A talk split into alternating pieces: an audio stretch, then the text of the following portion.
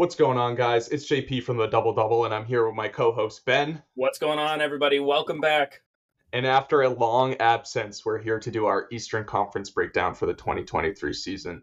And we just want to do a quick explanation for our absence. I can start. Personally, for me, I was worn out by the NBA uh, this summer. Uh, we had a great finals with Jokic ending with the crown on his head as the best player in the league.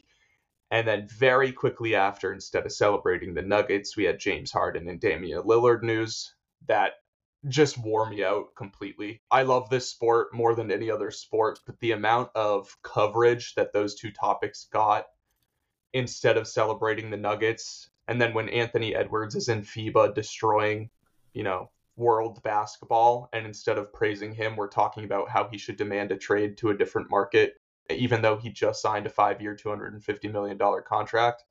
I needed to completely remove myself from the NBA for about three or four months. And I've done that. And now I'm more excited than ever to have it back. But I'm glad I took the break. So apologies to our listeners. Ben, I don't know if you have a different reason than I do. I mean, you kind of nailed it there. We had a very long NBA offseason. This one felt longer than a lot of the years prior. And on top of that, just me and you have had internet problems that have made putting an episode yeah. together pretty impossible and pretty frustrating. And now all that's behind us. Now we have an awesome NBA season ahead, and I am very excited to be back. Yes, exactly. So we'll be mm, uploading content more regularly now. Obviously, our TikTok has been dormant as well, but make sure to keep an eye out for that. I'm going to be trying to do some lives, and I'm sure we'll try to scrounge up some TikToks at some point. So, all right, let's hop into the Eastern Conference breakdown. We do this every year. We've done it since we started the podcast. This is one of our favorite episodes of the year to do because we can hit on every single team. We're going to start with the number one seed. Obviously, we've missed some trade talk with our audience, but the Milwaukee Bucks coming at number one in the East. Yeah, everybody knows about the Dame Lillard trade probably at this point, most people have seen it in action. We've seen a little bit of the Dame Giannis pick and roll in preseason. And what we've seen is just everybody who is not Dame and Giannis is wide open. Every time that play is run, you're generating at least two wide open shots.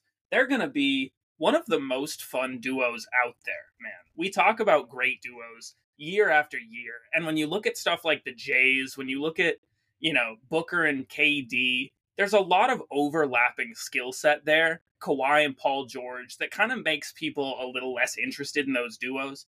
Damon Giannis is the perfect pairing of skill and talent that, you know, how can they not have a top five offense and an unbelievable defense? The fact that they were able to get Dame giving up as little as they gave up, I'm so excited to watch them.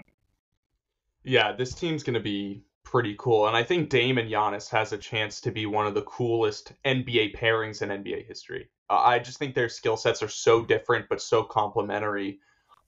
You know, if they win a title at some point, that's going to be a really really cool result. But um, yeah, just they've added some you know marginal pieces as well. Uh, obviously, me and you are draft guys. They added Andre Jackson, who we both liked as like a kind of toolsy guard who could play defense, pass, rebound, um, kind of like a Walmart Lonzo Ball. And then they also added, well, they didn't add Jae Crowder, but this year he's going to be used more. Uh, Mike Budenholzer did not use Jae Crowder at all, and I think he's probably going to be more prevalent this year. So, yeah, the Bucks are going to be very, very scary uh, this year. Yeah, Jae Crowder was essentially just ignored in the playoffs, not played very much at all. And now with Adrian Griffin as a first year head coach, that's going to be a really interesting part of this puzzle the fact that instead of having Budenholzer, who has been an NBA coach for years and years, you've got a brand new head coach trying to put Damian Giannis together. Do you think there's any worry that the start of the season will be a bit slow as they try to put that chemistry together? I think it's fair to ex- like expect a little bit of a slow start for sure. Um, just because it's so different from what both players have had available to them their entire careers. Giannis has never had a shot creator of Damian Lillard's level, and Dame has never had a superstar next to him like Giannis. So, you know, talent always wins in this league, um, but fit is something they do want to figure out. And you know they're tr- they're playing Dame a little bit in the preseason to try to get that ironed out a little bit, but I, I wouldn't be shocked to see maybe a slower start than people expect. The one thing I'll say is that Giannis seems very okay accepting that Dame Lillard's going to have the ball in his hands a lot. That's how we make the most of his skills. I'm more than okay with that. Let our point guard do whatever he's going to do. It just seems like both of them are willing to sacrifice to make the other better. Um, I think this is a 60 win team. I don't know about you. I think this is going to be a dominant force by the time the playoffs start to roll around. Completely agree. The only thing in their way is health. They are an older team. Um, that's the only concern I have with them. But yeah, they're going to be an absolute force to be reckoned with. Yeah, Brook Lopez is an old guy. We saw what happened when he missed a lot of time. The defense struggles. The defense definitely suffers. Uh, let's move on to team number two. Another team I am so excited about. Probably more excited to talk about the Celtics than I've been in years. Um, we've got a new look squad here. Kristaps Porzingis is on the team. Jrue Holiday is on the team. These are pieces that fit the Celtics beautifully. And I think this is another team I don't know if they're hitting 60 wins, but I know they're hitting at least 55. They're coming close. Yeah, I think a lot of our longtime listeners know my complicated relationship with the Celtics. I'm very excited to watch this team. Uh, for years, they've bothered me, annoyed me. Um, I've seen in and out, you know, effort. This year, um, it's all positive from my end. I love Derrick White. I think he's the best role player in the entire league. I said it all last year. I continue thinking that. They traded for Jrue Holiday, who's been the best defensive guard in the league for the past decade. Jayson Tatum entering age 26 season. This is usually when we start to see guys take a mega leap into where their basketball IQ, their athleticism, everything comes together at the same time. This is usually when players really kind of staple themselves. Jaylen Brown just gets signed a new contract, and not to mention, you guys signed or traded for Tingus Pingus, who I think is like the coolest fit next to these guys possible, just in terms from a basketball standpoint, having a seven foot three guy from 35 feet banging threes. It's just, you don't really see that level of spacing at the five. And he's kind of the only guy in the league that can do it from as far out as he does it. Um, I just think it's going to be a masterpiece of basketball. And we didn't even mention guys like Hauser and Horford who are still on the team. So I, I think the Celtics are going to be incredible. I think this is going to be another year of Mazzulla ball bombing the absolute hell out of those threes. And we saw last year, Al Horford had what the best three point percentage in the NBA. And yep. you're adding another sharpshooting big onto the team. And not just a sharpshooter, Kristaps is so effective in the paint. As a guy who can pass, as a guy who can score over people, as a guy who can hit little mid range shots, the pick and pop is there. There's so much experimenting, so much variety that we're able to do with this team. And just adding Jrue Holiday, as much as people love Marcus Smart, and I am sad to see Marcus Smart go. I loved him as a player, loved him as a Celtic. Jrue Holiday is Marcus Smart without the hero ball plays. You're getting one of the best perimeter defenders in basketball, but a guy who doesn't think he needs to take the last four shots in the last two minutes of the game. Yeah, and you know, passing isn't a learned skill for Jrue Holiday. Marcus Smart had to learn that skill, and his natural instinct of wanting to chuck the ball would still shine through sometimes. Celtics fans are not going to have to worry about that with Jrue Holiday. And I think he knows he's a fifth option offensively when it comes to that starting lineup. Like poor Porzingis, Derrick White, Tatum, and Brown all get shots before that dude. And I think you know, I've given Jrue Holiday a lot of shit over the last few years of really sucking offensively in the postseason.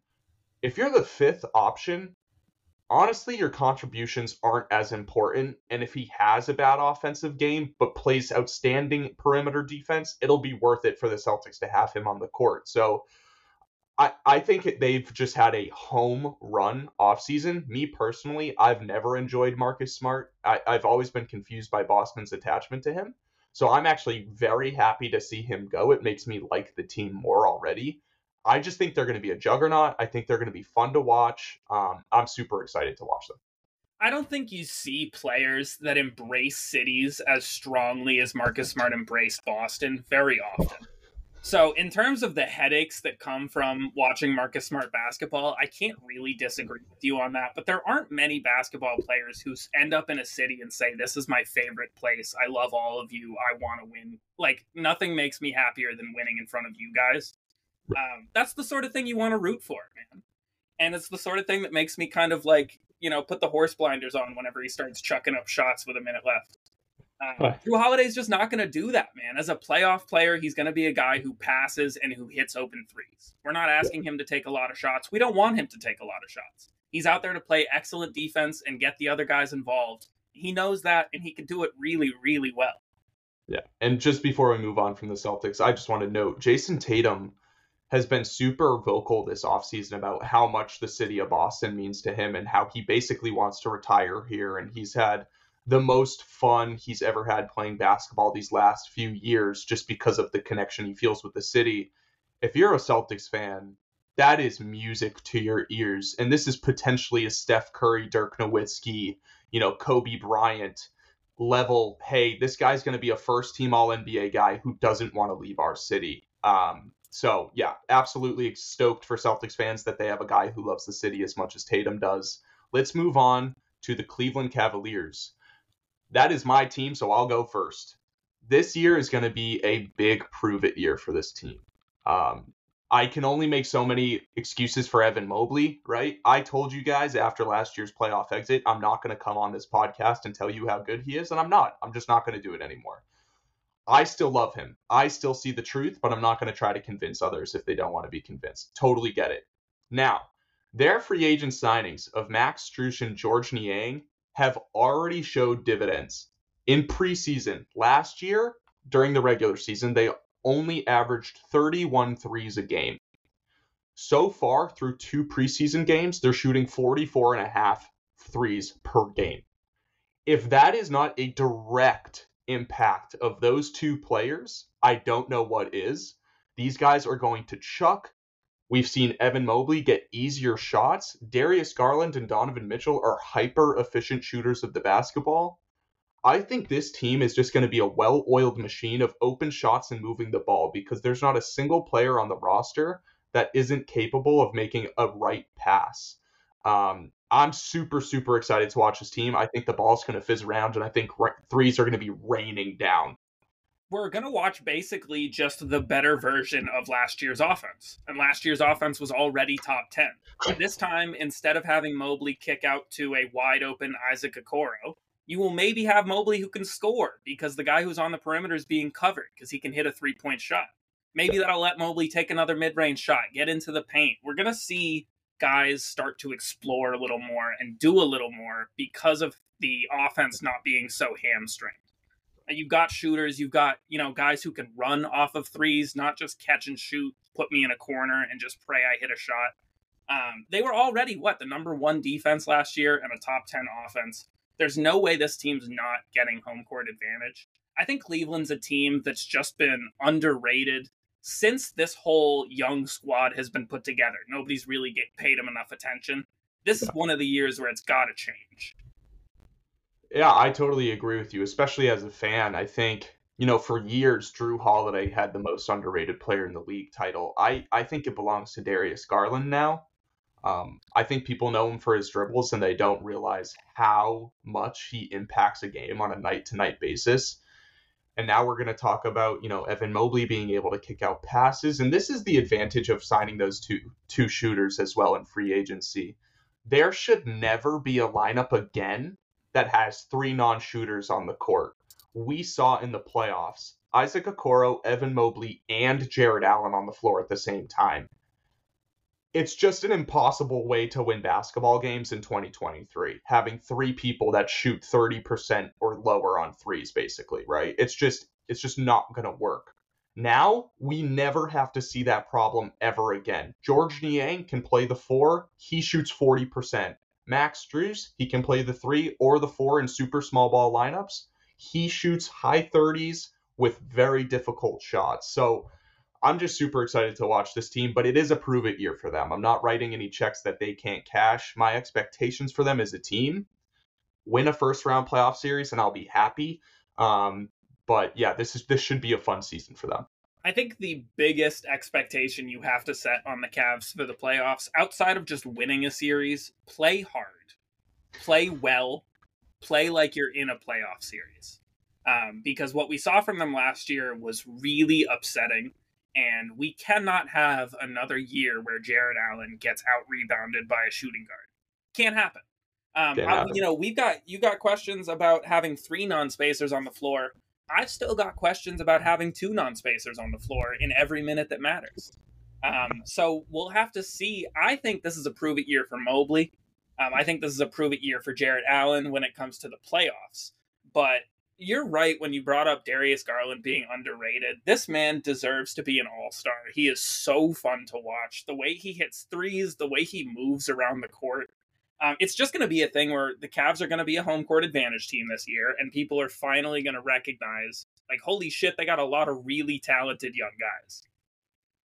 Yeah, I, I cannot wait. I'm really excited. Hopefully, Evan Mobley takes a leap scoring, and Jarrett Allen doesn't get dumpstered by Mitchell Robinson in the playoffs. That's yeah. my that's my prayer. Uh, let's move on to Philadelphia. Obviously, we mentioned it briefly in the you know little segment we did about why we took some time off. James Harden requested a trade, did a whole charade party about how Daryl Morey sucks. Whatever. I don't I don't care to talk about it. All we know is James Harden is playing for Philadelphia.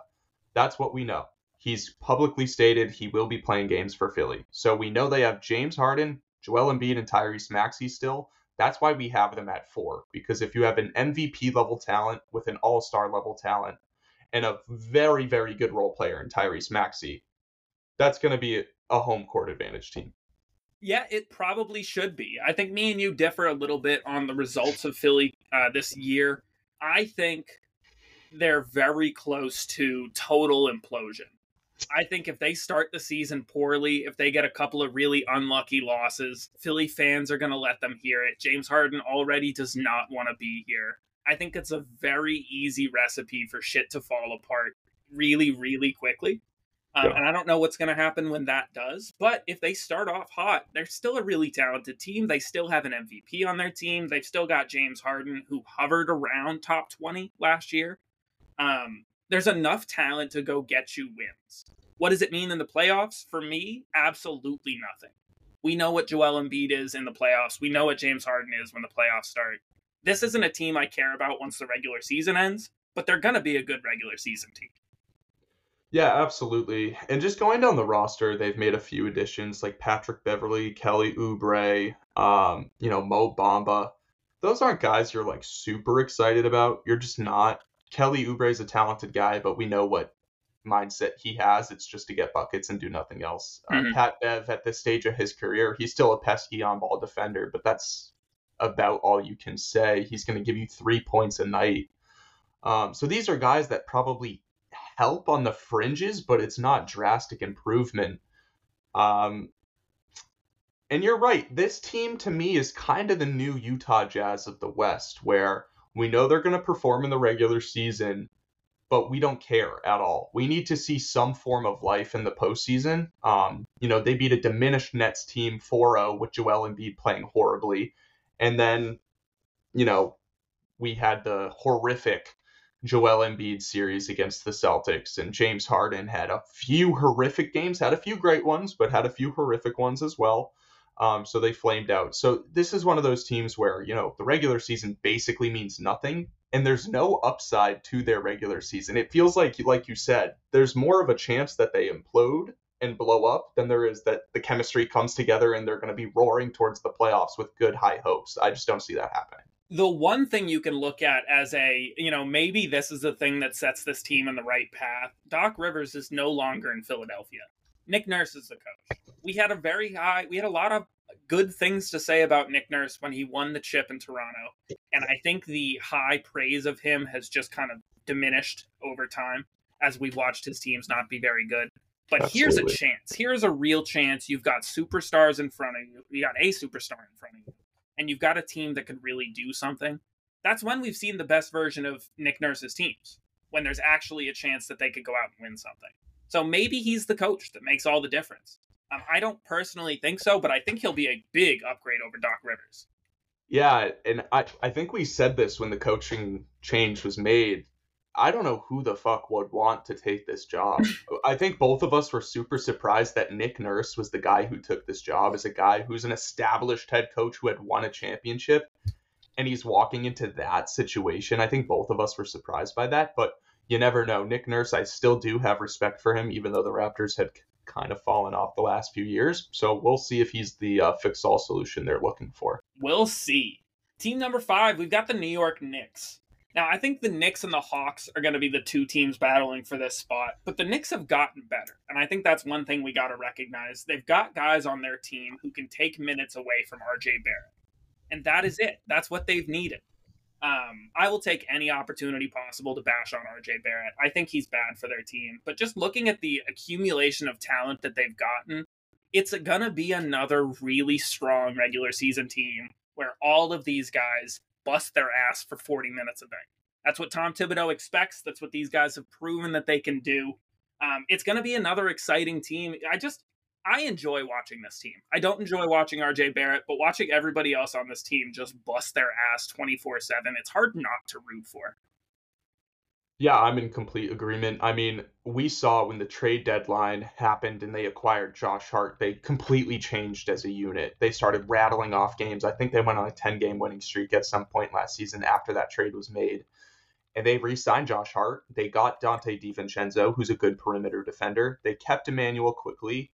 I think a lot of people are really excited about Quentin Grimes this year as a three point shooter and a perimeter defender and then you still have Mitchell Robinson, who's a very respectable center who had the series of his life against my Cavs, um, and Isaiah Hartenstein, who's a good quality backup five. And, you know, I'm not the biggest RJ fan as well, but he's still a talented player and he's still on the roster. So you can go down this roster and say they're durable and they're good they're they don't have any guys who are absolutely going to blow you away, but Jalen Brunson, Quentin Grimes, Josh Hart, Julius Randle, Mitchell Robinson, that's a good five. And then to go Immanuel Quickley, R.J. Barrett, Hartenstein, like that. This team's like nine deep, and I think when it comes to the regular season, they're they're always going to try harder than the other team because of who that head coach is. So I, I think it leads them to have the uh, the fifth seed. I totally agree. They've got a guy in Evan Fournier that they're paying $19 million to not play. That's kind of how much they've been able to get production out of everybody else on the team. You're able to pay a guy 19 mil to just sit there and complain. Um, I I really really love watching Josh Hart, man. I think he's one of my favorite NBA players. This is just a guy who outworks everybody, who knows how to get every rebound out there. He hits his open shots. He plays hard. Um, Isaiah Hartenstein and Mitchell Robinson, great big pairing. This is just a fun team, man. I don't see anybody on this team who, you know, we talked about Jalen Brunson and how good he is. And for a stretch there, he was what, a top two, top three point guard in the NBA? Yeah. Um, they don't have superstar caliber players, but they've got two stars and a coach that knows how to build around them. A coach that knows how to get their role players to do their jobs and let the stars shine which is super important. And they're just going to be a well-oiled machine. Now, what the one thing I have concern with them about is last year they were a shockingly great offensive team. Um, when you think of guys like Julius Randle, Josh Hart, Jalen Brunson, Quentin Grimes, and Mitchell Robinson, you don't necessarily think offensive punch. Um, I'm just curious if it will sustain itself. I'm not sure. I don't really have any reason to not believe it can continue being good. I'm just curious if that was like a blip on the radar or if that's actually who this team is. I think it's Jalen Brunson. Yeah. I really think it comes down to him almost entirely because you saw at any fourth quarter where he's got the ball in his hands, there's not a single bit of worry that he's going to make the wrong decision. Doesn't yeah. matter if he's trying to trying to score, trying to pass, he's always making the right moves. He's always under control. I think this is just a team that, you know, they know who to give the ball to when it's crunch time. Um, I definitely have high hopes for them. I have high hopes for the Atlanta Hawks too, and we'll talk about them now. I think this is going to be a year where Trae Young comes out really, really hot, man. He has been putting up his numbers and not getting any buzz for it for a couple years now. And now he's got a more respected head coach. We saw what he was able to do in a couple of games against the Celtics. I'm I'm really hopeful, man. Yeah, it's interesting. I, I think I had a conversation with you a few months ago about Trae Young. Just, you know, he is widely hated in the basketball community for his play style, right? Mm-hmm. I think a lot of people hate how he doesn't play defense. People think he's too small, maybe a little too ball dominant. I tend to agree with most of these sentiments. But I'm comfortable saying he's one of the most dominant pick and roll playmakers in the entire league, if not the best, the very best. Um, what he what he did against the Celtics was phenomenal, kind of jaw dropping actually. Um, you know, this is a team, the Celtics, who everyone viewed as a juggernaut. Everyone thought the Atlanta Hawks were going to be swept. After two games of Trae Young looking like ass, he completely flipped the script and forced the Celtics to work their tail off. And that that was basically a one man show because Dejounte Murray didn't show up the way he was supposed to. I'm a big Kobe Buffkin fan. I know rookies don't have a lot of impact on, you know, playoff success, but I'm a Buffkin fan. I think that will provide a nice option for, you know, Trae Young and DeJounte Murray when they need some rest. Uh, put Kobe Buffkin out there, or as a complementary piece next to those guys. He can play off ball or on ball, and it might help force Trae Young off the ball a little bit more. And AJ Griffin, I think he had a very underrated rookie year. I think he's a sharpshooter for them. And one of the issues with the Hawks that I kept talking about last year was they weren't taking threes. And when they did, it was at a bad percentage. I, I just think that improves a little bit this year with a healthy Bogdan Bogdanovich, DeAndre Hunter hopefully being healthy, and AJ Griffin being a sniper. I think we could see a version of this team that plays kind of similar to how Budenholzer and Doc Rivers coach, where they put out 10, 12 man lineups. Because you look at this Atlanta Hawks team and the guard rotation feels like they don't have enough minutes to go around for all of the talented guards that they've acquired. Um, I I don't know how it's all going to work. I think the end of this team, the end of this season, we're going to move some of these guys because just when it comes to you know AJ Griffin, Kobe Buffkin, who they just picked up, Bogdanovich, Dejounte Murray, Patty Mills, Trae Young, that's too many guards, and they all deserve minutes. And I don't know who's getting them, um, but I think that fight for minutes is definitely going to make them better. Um, and I think you know we've still got pretty good wings. We've still got Clint Capela and Onyeka Okongwu who work really well as lob targets for Trae. Trae Young, you're right, man. Just you know, he's at the worst a top three pick and roll ball handler in the NBA. It's him, it's Luka, it's you know Jokic, it's I don't even know who he's in a he's in a list all by himself. What he was able to do against the Celtics, three 30 point games in a row. Everybody was keyed in on him and him only. There's really nothing you can do to stop him. Yeah, when he gets rolling like that, where he has you in a bind, where when you don't know whether to play the pass or the shot, he can completely manipulate a defense and just keep you guessing the entire game. And then we see performances like he had against the Celtics, where he ends up with 30 and 10, 30 and 10, 30 and 10. Um, you know, he can he can rattle off some pretty special performances. So they're a team we're both definitely pretty bullish on.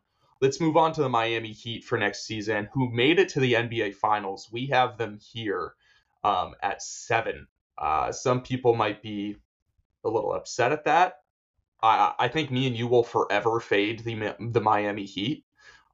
They're old, they're injury prone. They somehow always manage to figure it out, but they figure it out in the postseason. Very rarely are they a dominant regular season team. Um, they'll have Kyle Lowry, they'll have Tyler Herro and Duncan Robinson. They're gonna have Jimmy Butler. I like their rookie Jaime Jaquez. They're gonna have Bam Adebayo still. They there's some guys there, but I just think the teams we mentioned above them are better. Yeah, they got Josh Richardson. He's a good role player. Tyler Herro's going to be healthy.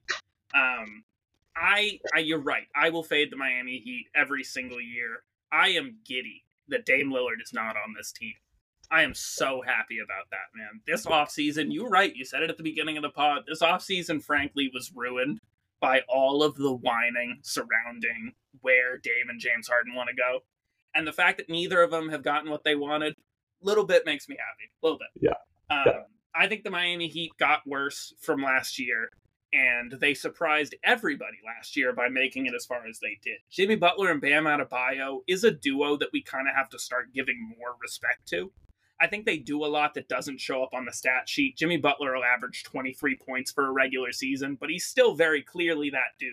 Bam Yeah. Adebayo talked about it the other day about how defensive awards and defensive recognition comes down to the numbers that you put up more so than your actual impact. Because if you Yeah. watch Bam, he doesn't need to block a shot to be one of the best defenders out there and one of the only guys in the league who can actually guard one through five. Yeah. Yeah, I completely agree. Bam hangs out on the perimeter basically better than any, than any big man. He he is uniquely special out there on the perimeter, and then he can also block and protect the rim. Um, so yeah, I completely agree with him. He is a top five defender in the league, in my eyes. Um, but we have seen Jimmy really miss like 20 games or more for a couple seasons in a row here. Um, Kyle Lowry's not getting any younger. You know, how much are these young guys or undrafted free agents they so often hit on going to be able to contribute to regular season wins, right? That's kind of my concern. Um, like I said, they always figure it out in the playoffs. They they're a team you just don't want to face in the first round. But as far as I'm concerned, there isn't enough top end talent to beat the teams above them. That's what I'm concerned about with this team. And you're entirely correct. There just isn't. Um, just for a little bit of trivia, if you guys want to know, because you're going to watch the Miami Heat and go, who the hell's this guy? Um, you, it happens every single year.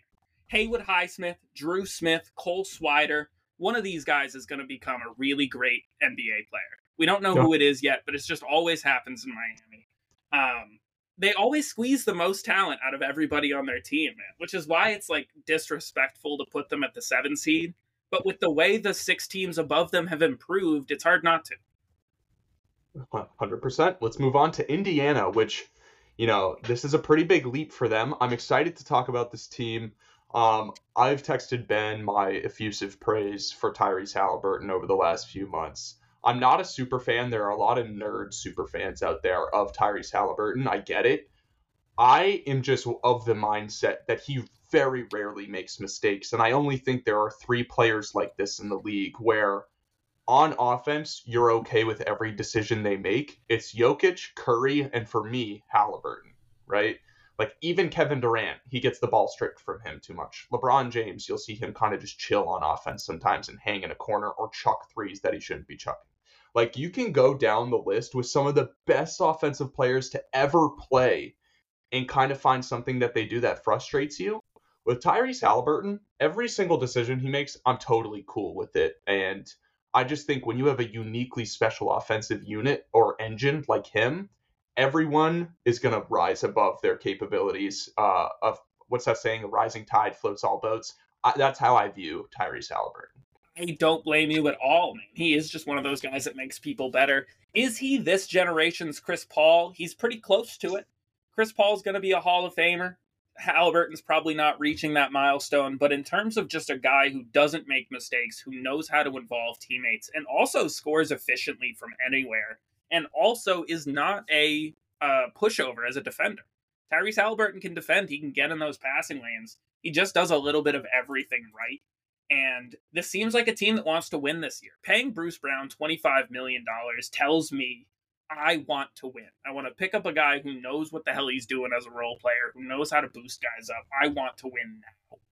Um, and I think they're geared up for it, man. I think this is going to be a fun, fun young team, really similar to what we saw last year, where it's just movement on offense. Everybody's moving as fast as possible, and Tyrese Haliburton's just the guy who can zip a ball anywhere. Yeah, and I think the draft pick of Jarace Walker also goes to that sentiment of, hey, we're ready to win right now. Mm-hmm. There were other options at that spot where they could have taken a long term project pick. No, they went for the ready made guy where you kind of know what he is already and what his capabilities are for this season as a defender and as a second secondary or third playmaker. Um, they they went for that instead of the potential you know, superstar pick. Uh, and I agreed with the pick, and I love the pick for them, and I think it's going to make them a much better defensive team. So I, yeah, I think Indiana should not be trifled with coming up this year. Jarace Walker is an animal. He is about to be an awesome defender. I think he's the kind of guy who will get low key all defense buzz. Not that he'd ever be winning the award as a rookie or be on the team as a rookie, but people are going to notice immediately the kind of defensive impact that Jarace Walker brings to the to the game. All right, let's move on to Orlando, who's a team I'm pretty high on. I hated their offseason. I still do. It has not changed. Um, they drafted Anthony Black, a point guard who's good at defense and can't shoot, which is kind of their exact player archetype that they go for every year the point guard who can't shoot but plays defense. And their one addition in free agency was 38 year old Joe Ingles. So I, am a little frustrated by them, but it's not going to take away that I think Paolo is an all NBA level talent. I think Franz is an all star level talent. And I think Markelle Fultz is really freaking good at basketball. Um, I think Markelle Fultz is so good. I think Anthony Black probably spends most of the year on the bench. I think Jalen Suggs and Anthony Black are going to be fighting for bench minutes because Jalen Suggs has actually looked pretty good in the preseason. Um, and he was a top five pick. So it's not like Anthony Black has the prestige over him in terms of pick. He's just the more recent one. But yeah, I, we have this team here basically because Paolo and Franz and how much we respect them, and Wendell Carter Jr. too as as a big man. But yeah, I, I'm a little disappointed with them because I think they could have been higher on this list. But I think this is still a good spot for your best player being a second year guy. I wanted to put the Orlando Magic at eight and I think if I was making my own list without you, I would put the Orlando Magic at eight.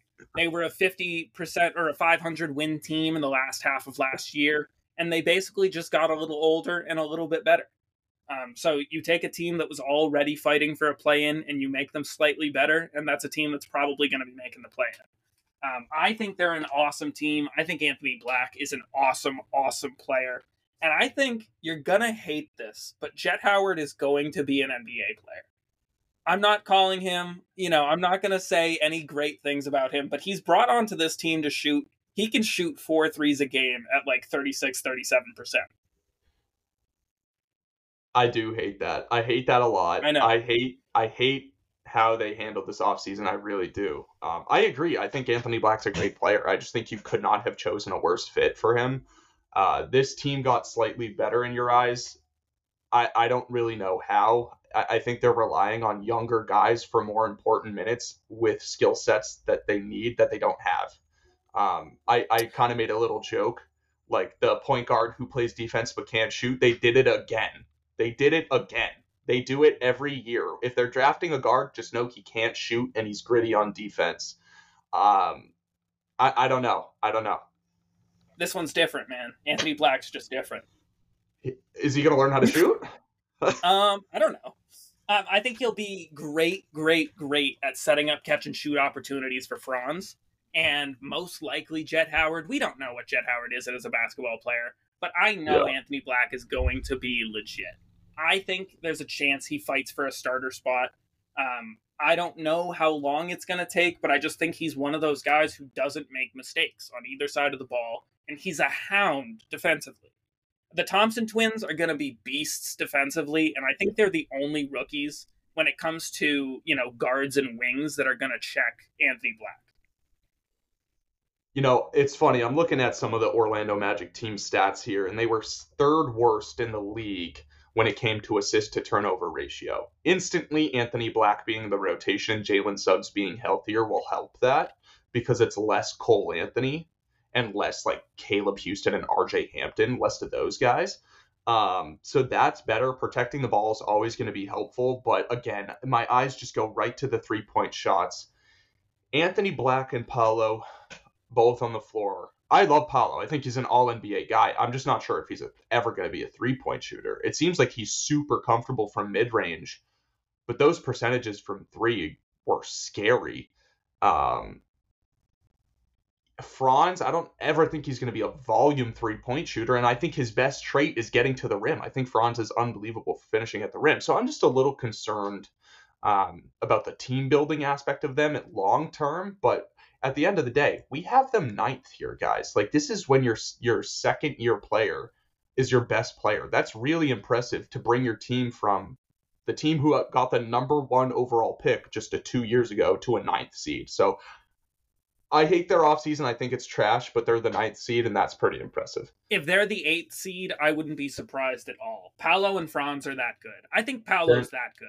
We have watched Paolo think... as a rookie single handedly win basketball games.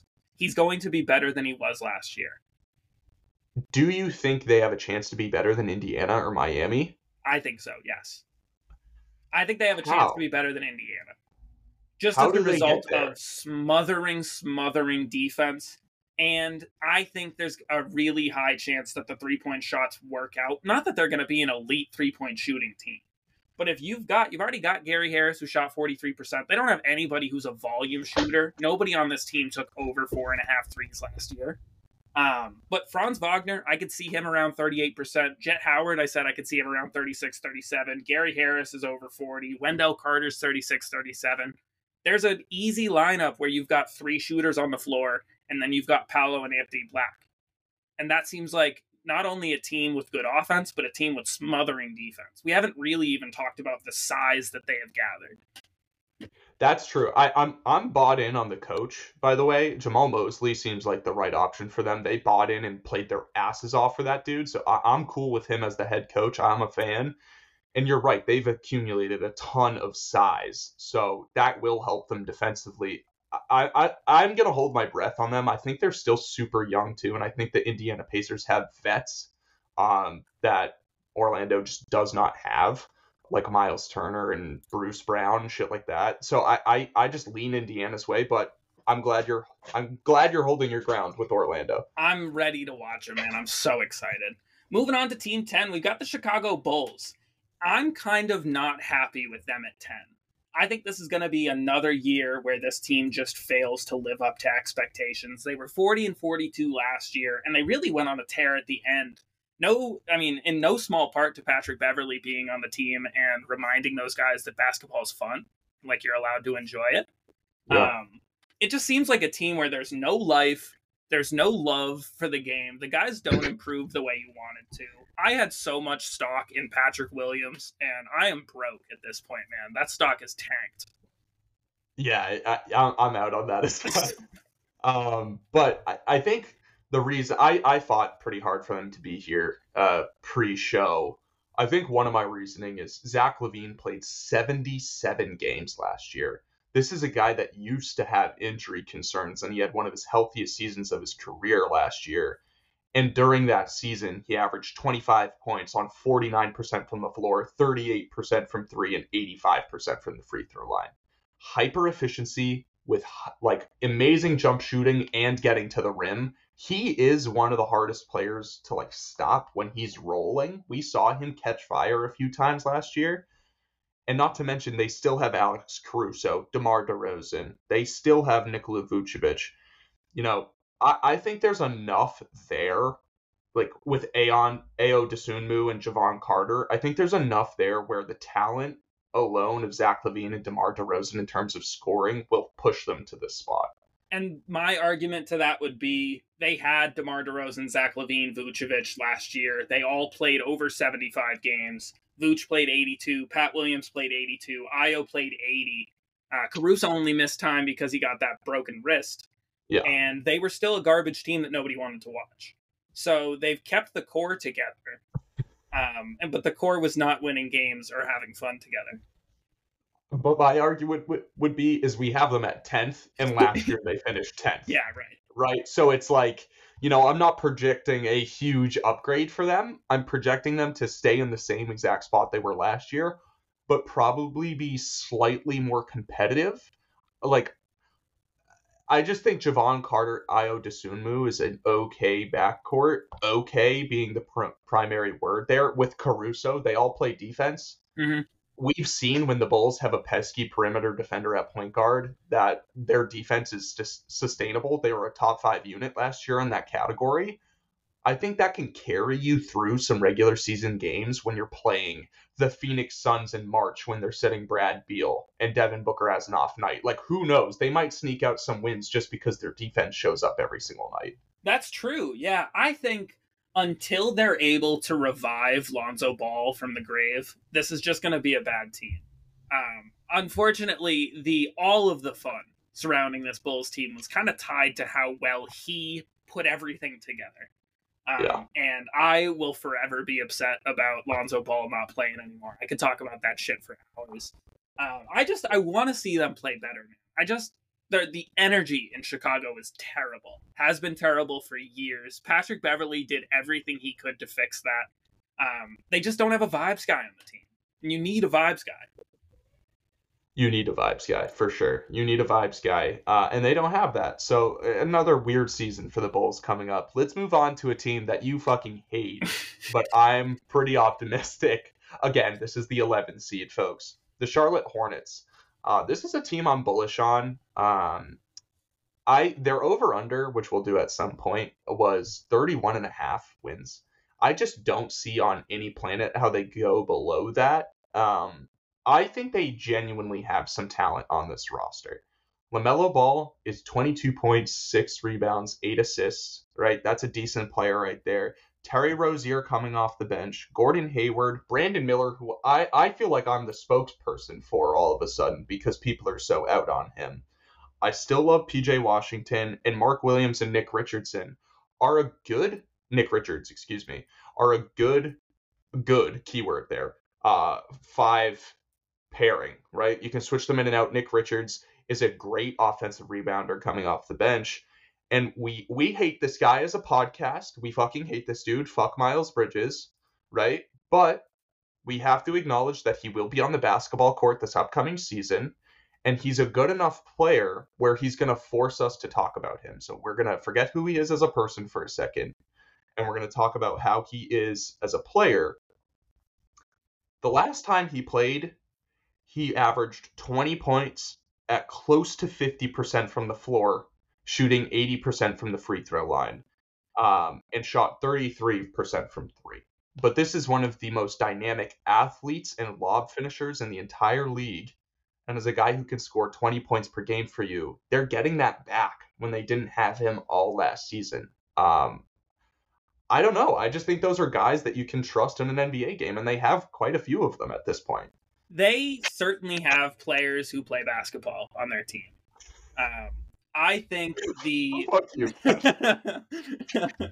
LaMelo Ball. There's a lot of positive you can say about LaMelo Ball, man. There's only two guys in the league that shoot threes at the volume that LaMelo does, and that's Steph and Klay. Uh, the premier three point shooters of our league. LaMelo was taking like almost 13 a game in the games that he was healthy. What games is he healthy in? Not many. Not many at all. Um, I think the violent assault charges that Miles Bridges is facing may hinder his basketball play a little bit. Um, and, you know, we can talk about him being a dog shit human being at another time. We do all the time. We uh, do all the time. Terry Rozier had a down year. I think Charlotte is a place where basketball dreams just die. There is no hope in Charlotte. There is no winning basketball you know, yeah. how many good seasons of Charlotte Hornets basketball can you even look at in their history as a team? It's a great point. It really is a great point. And we had this discussion a few days ago on our text thread. I believe that the tide is starting to change. Michael Jordan, I believe, was the worst owner in sports. Even Vivek out in Sacramento finally admitted he was wrong and got the right personnel in place, and now they're cruising, right? Michael Jordan made wrong draft pick after wrong draft pick after wrong draft pick and refuse spent money on the wrong players. Gave Gordon Hayward thirty million dollars over five years, a hundred fifty million dollar contract for that guy. Just bonehead decision after bonehead decision, quite frankly. Right? He's gone now. He is not in the building, and I actually respect Steve Clifford as coach because I think this team's biggest issue is defense and he's not afraid to go to the podium and say LaMelo Ball sucks at defense, he needs to play harder. I think he needs that accountability as a basketball player to really hit his potential. So I I'm more excited about this team than I think anyone I know um, is. And I, I'm again the Brandon Miller thing is a little shocking to me, honestly. Um, how fast people have switched up on him since the draft.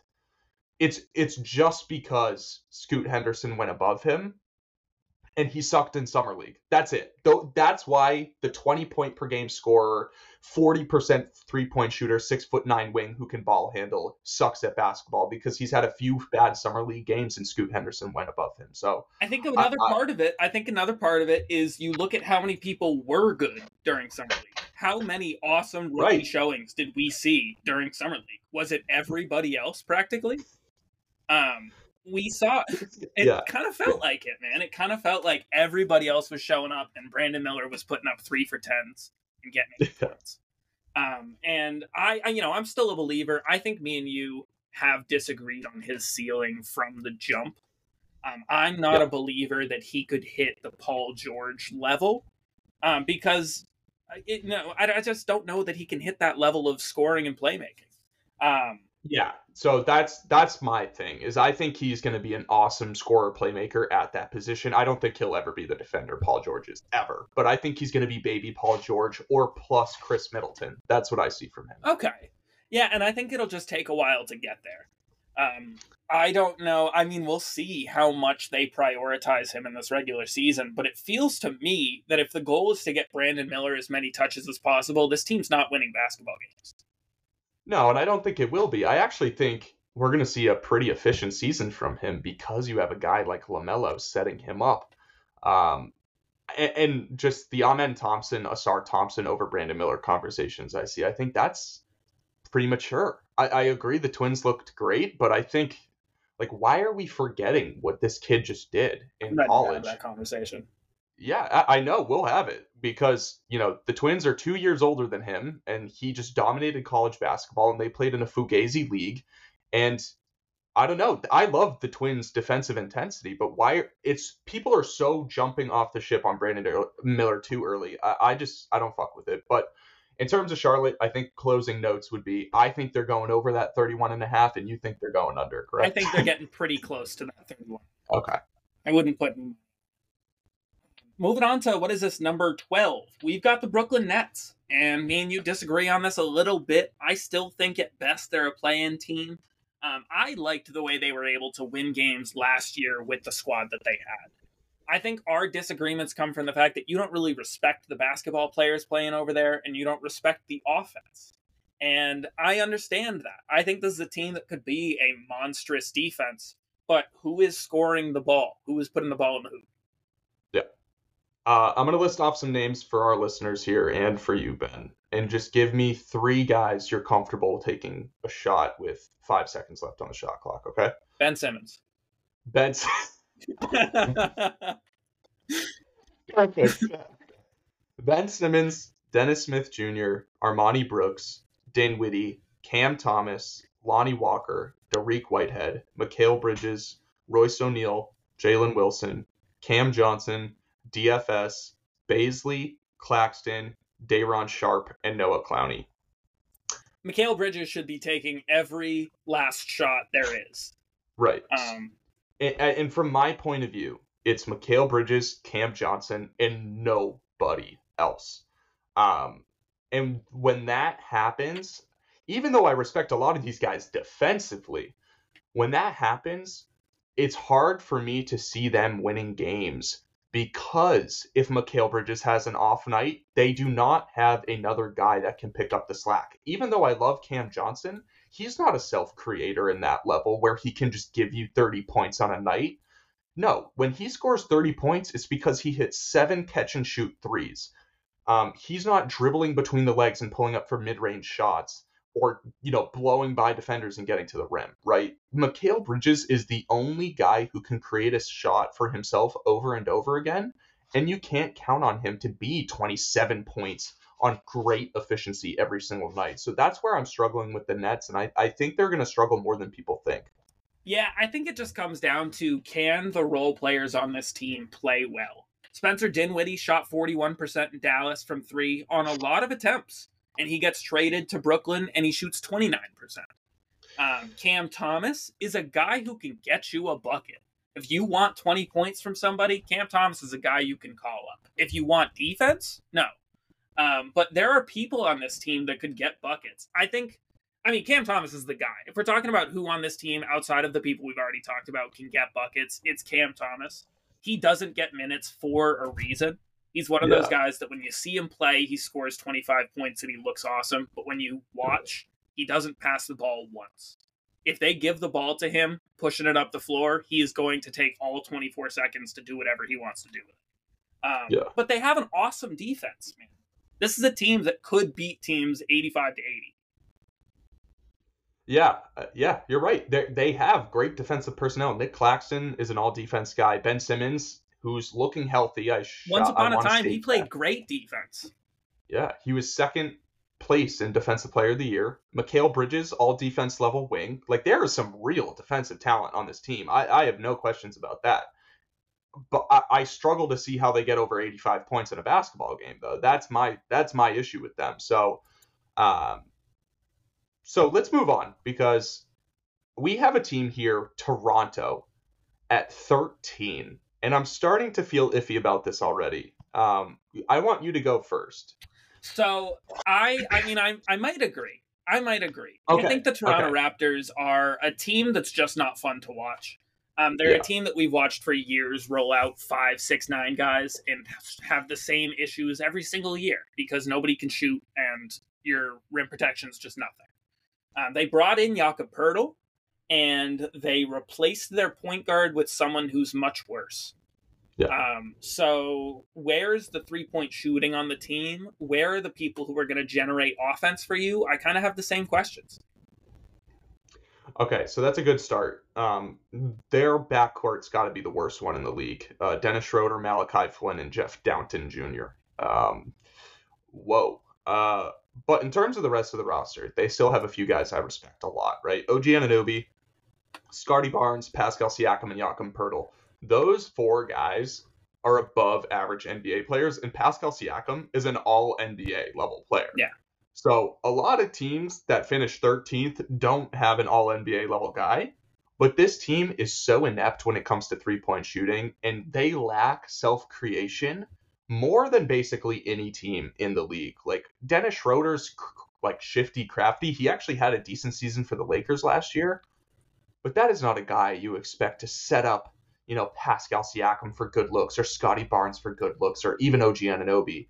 He's getting his own thing, right? And what's plagued the Raptors for years is half court offense. They've always been good in transition because they have all those six foot nine athletes running up and down the court. My concern with them stays the same. Where's the three point shooting and where's the half court creation? Um, I'm just not sure they fixed those issues. Um, and I think tempers are starting to flare in Toronto as well. We've seen some really weird reports about Pascal Siakam last year and Scottie Barnes not getting along with Nick Nurse. Um, Nick Nurse at his exit interview as the Toronto Raptors head coach said good luck to the next guy.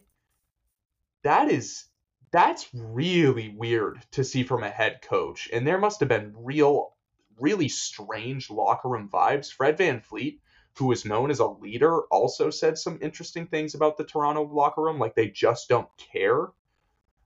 So, uh, even though the talent's there, I'm comfortable. I think I just talked myself into them being 13th. Yeah, so the thing that it sounds like, and as someone, I don't know anything, right? I don't talk to NBA players, I just listen to rumors. sounds like people do not like Scottie Barnes. I think that's what it comes down to. People like because he's the guy that has caused all this change. Nick Nurse very clearly had issues with Scottie Barnes. They beefed kind of often.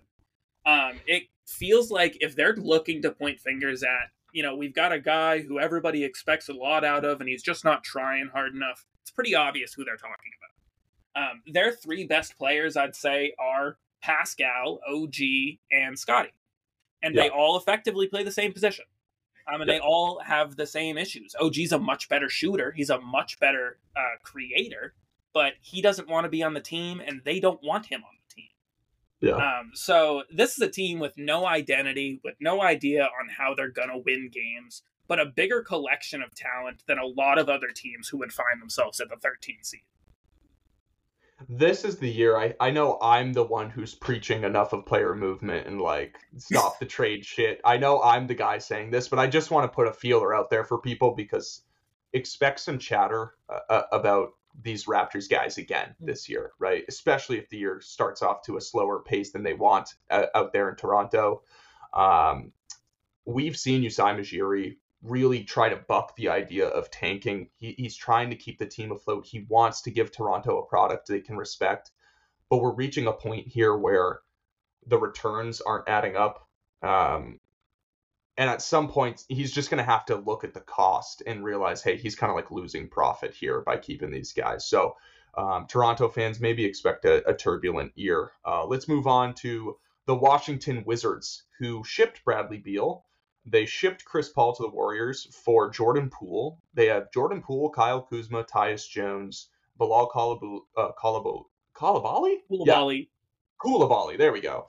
Um, they're a weird team, man. They're a weird team. Uh, not expecting a ton of things from them. They have a few respectable players. I do think they're going to be um, a contenders like grab and go. I think contenders are going to come to the Wizards and say, I'll give you a first round pick unprotected for Tyus Jones, or I'll give you two first round picks for Tyus Jones and Daniel Gafford to come to our team right now. Mm. Um, they have some guys that are respectable, Kyle Kuzma being one of them, obviously inked a new contract this offseason.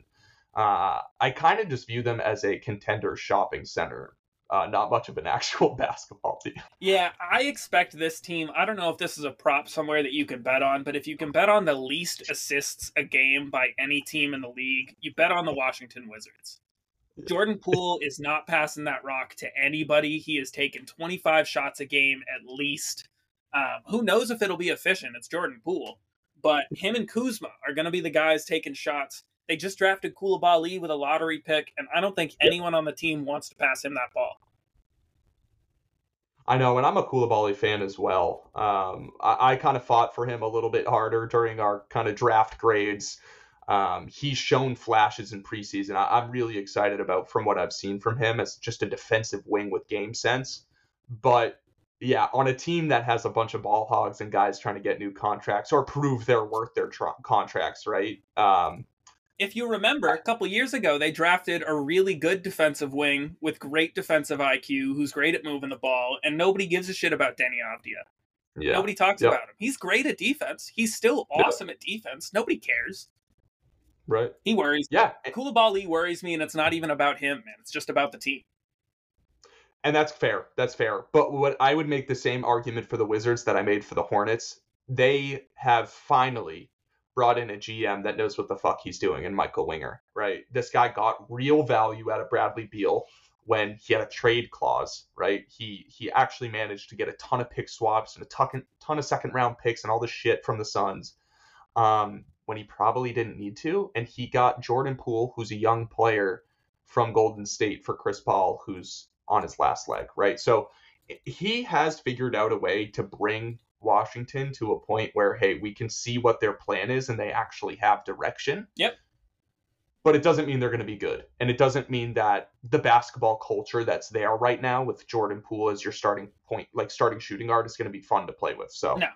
Um, yeah, the, the rebuild has to start somewhere. And the start of a rebuild is admitting we need to start over. We need to get rid of these guys and start over. And the Wizards were in no man's land for years having no idea what direction they wanted to move in. I like they've made a decision. I like the way they that they've made the decision. Can you talk me down from the ledge of Jordan Poole? Can you tell me that he's going to be a good basketball player that this year, that he's going to be a really good scorer? Is there anything you're excited about with Jordan Poole as the guy on this team? Um, kind of no. Uh, I think it's gotten to the point where even if he does perform, on the Washington Wizards. He's doing it on a team that has no chance of winning. Uh, and then he becomes good stats, bad team guy. Mm. I don't think successful teams would want to trade one for that contract and two for the level of defense and turnovers he has as a player. Um, so even if he averages 26 points per game all of a sudden, I won't take too much stock in that, which is unfortunate, but we saw last year how unbelievably bad of a, a, locker room presence he became for a championship level team and he was just unplayable in the playoffs. He was fucking horrible. So it, his the way we view him has shifted drastically in the last year and a half. He was so bad as a teammate that he was assaulted on camera and everyone blamed him for it. On his exit everybody had something bad to say about him. Everybody Andre Iguodala went on to a podcast to talk shit about him not playing defense for no reason, unwarranted. Um. This is not a well liked man, but this is his chance to prove himself. This is his chance to say, This is what I think I am. I think I'm a star. I think I deserve to take these shots. And this is his stage to prove whether or not he can do it. Yeah, and and to really hammer home that point, I think Steph Curry's one of the greatest leaders we've ever had in basketball. One of the greatest teammates we've ever had in basketball. Steph Curry got ejected from a game last year for throwing his mouth guard because the shot Jordan Poole was so atrocious. The shot Jordan Poole took was so atrocious, it frustrated Curry to the point where he threw his mouth guard into the stands and got ejected for the first time in his career I, I want you to think about what level of basketball decisions you have to be making to get Steph Curry that upset. So I, I think the Warriors are pretty happy to get rid of that contract, to get rid of that human being. I, I don't think he's a bad guy. I just don't think they loved him at all there. I think they all fucking hated him. I think he was too immature to be on a team with those aspirations. Um, but yeah, new start for him. Hopefully he can turn things around, and if he starts playing defense, maybe I'll I'll have a little bit of a different point of view on him. But um, maybe, yeah, maybe. let's move on. Let's move oh, on to the most yeah. garbage team in the NBA in this upcoming season, the Detroit Pistons. They have five guys on this team who have played more than three seasons in the NBA. None of them are good. Um, Bogdan Bogdanovich, or Bojan Bogdanovich, probably the best one on the team. Um, what positive things can you say about the Detroit Pistons for me? Cade Cunningham is a star. Mm-hmm. That's where I'll start. Cade Cunningham is a star. Um, it was really frustrating for me last year uh, watching Pistons games, and then when he got hurt, I didn't watch a single other one. I just refused it. Um, I love Cade Cunningham. I love the way he plays basketball. He does all the little things right. I wrote an article for us about it um, he's comfortable boxing out. He's comfortable switching onto bigger players. He's comfortable switching onto smaller players. He sits in the corner and catch and shoot threes. He runs pick and roll. He plays off ball, on ball. He is one of the most complete players in the NBA. And there's no ego there. He just wants to win basketball games. And I think in a star, that is wildly valuable. I've compared him to Steph Curry as a leader and a teammate, and I think he has the clutch gene of, you know, a Damian Lillard. Obviously, this is insanely high praise for a guy who's played 76 games, but I, really do believe in him to be an all star caliber player and potentially a top 12 guy in the league at some point in time of his career if you're putting stats just, on a page, man, if you're putting stats down on a paper, if you're writing down who Cade Cunningham is as a basketball player, there's no reason why he can't be a franchise leader and the archetype of one of the best offenses. Yes. Yes, agreed. Me and you have spoke about this. Everything we've seen intangibles wise and skill set wise when everything's going right, you're like that guy's a bona fide star. Unfortunately, the efficiency for him has completely floated in and out. Now, we've only seen incredibly positive things from him this summer. He was at FIBA camp and he was roasting our FIBA team. That is a really good sign for a guy who chose not to go play for them so he could practice with the Pistons and get ready for the NBA season. If you're a Detroit fan, that is music to your ears. Now, what I'm about to say is going to really disappoint you. I hate everyone on your team except for Ausar Thompson, basically, and Jalen Duren. Th- those two guys are great. Everyone else is ass, and that includes Jaden Ivey. I'm totally like, I, I he needs to show me something that I can be like, all right, yeah, that's an NBA player. The one fucking skill set he had that made people fall in love with him as a draft prospect was how athletic and dynamic he was around the rim. Well, guess what? He was one of the worst rim finishers in the entire NBA last year. I like if that's why you draft him and he completely sucks at what you drafted him for, like that's that's an issue. Um, and you were higher on him at the end of the season with his assists and passing and playmaking. I wasn't watching because I didn't care because I didn't believe. I still don't believe. I'm gonna need to see it with my own eyes because I will be watching a ton of Pistons games this year for Cade Cunningham. So he has an opportunity to prove me wrong. But yeah, I'm pretty down on this team in its entirety. I think the time is right now to buy a little bit of Jaden Ivey stock. I think it's pretty low. I think people are not that high on him as a player. I think if there's any time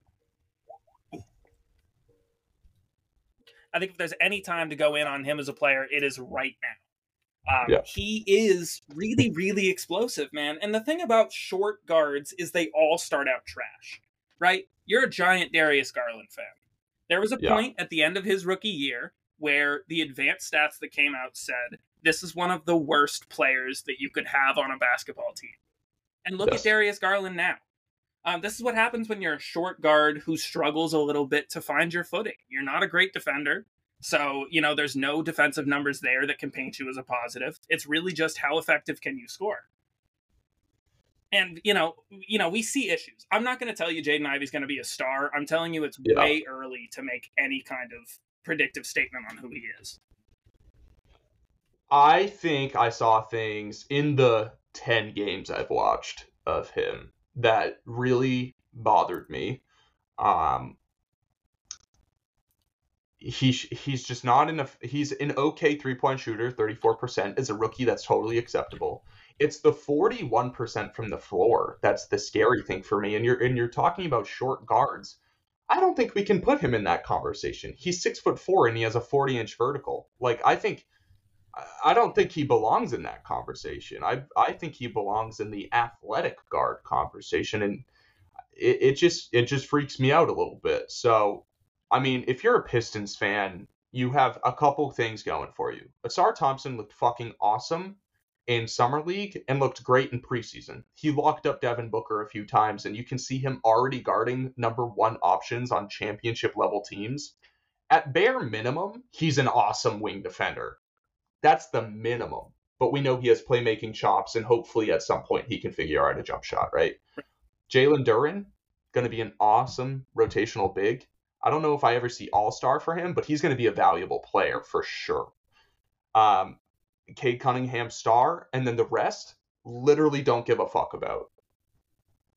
And you're not wrong. You're not wrong for feeling that way. This is a lot of not very good talent that has a chance to prove themselves.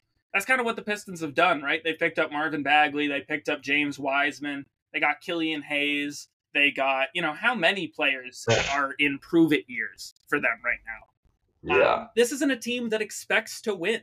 This isn't a team that really cares about where they end up at the regular season. I think Cade Cunningham's going to come in at the beginning of the season and talk about how they want to be a play-in team, but I think everybody Yeah. says that. They're going to be garbage, and the really the only things to watch here are Cade Cunningham, Ausar Thompson, and Jaden Ivey. We know who Jalen Duren is. If you watch him, you already know what to expect. Jaden Ivey is the guy I'm going to be keeping my eye on because I just don't know what we're going to see from him. I expect great things from Cade. I expect great things from Ausar. I just don't know about the rest. Yeah, same. And I, I just want to touch on the process of this team as well, like building this team. I think Troy Weaver, I gave him a lot of credit um, at first when he was first put in charge.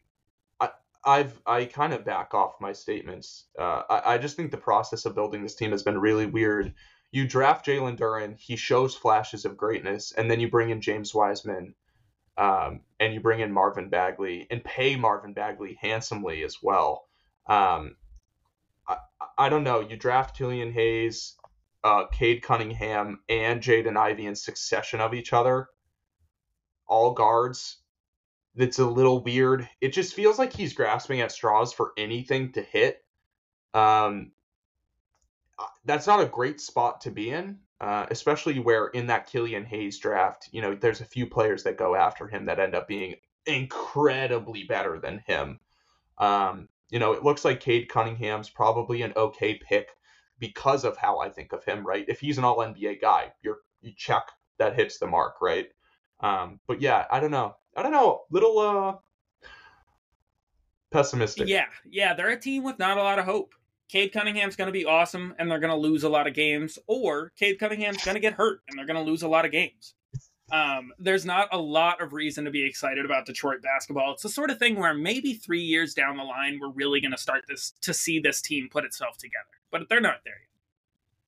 Yeah, no, and I think another part of this is they got the fifth overall pick in this year's draft, right? And that was a devastating blow to a team that was the worst team in the league record wise. Yeah. Um, if they draft Brandon Miller, I'm much more excited about this season. If they draft Scoot Henderson, I'm much more excited about this season.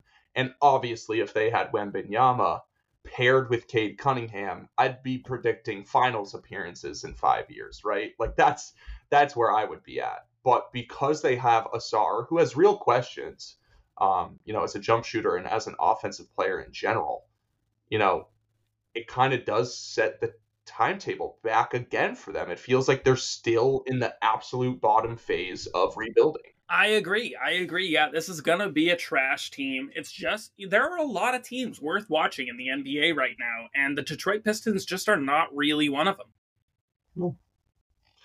But I think that wraps up the Eastern Conference. I'll go down the list for you guys once again, just so you have an idea of what we've predicted. We have Milwaukee number one, Boston number two, Cleveland number three, Philly number four, the Knicks number five, Atlanta number six, Miami number seven, Indiana number eight. That rounds off the playoff picture. And then to the teams that just missed it, Orlando, at number 9, Chicago, number 10, Charlotte, 11, Brooklyn, 12, Toronto, 13, Washington, 14, and Detroit dead last at 15th. Um, ben, do you have anything to say that you missed uh, during this breakdown before we get on out of here, or do you think we're all set? I'm glad to be back, man. Keep tuning in for new podcast episodes. We're going to be coming out with them hopefully at least once a week, if not twice a week. Yeah. Uh, we've got the Western Conference one that'll be coming out soon, so keep in tune for that. Thank you very much, guys. Peace. Peace.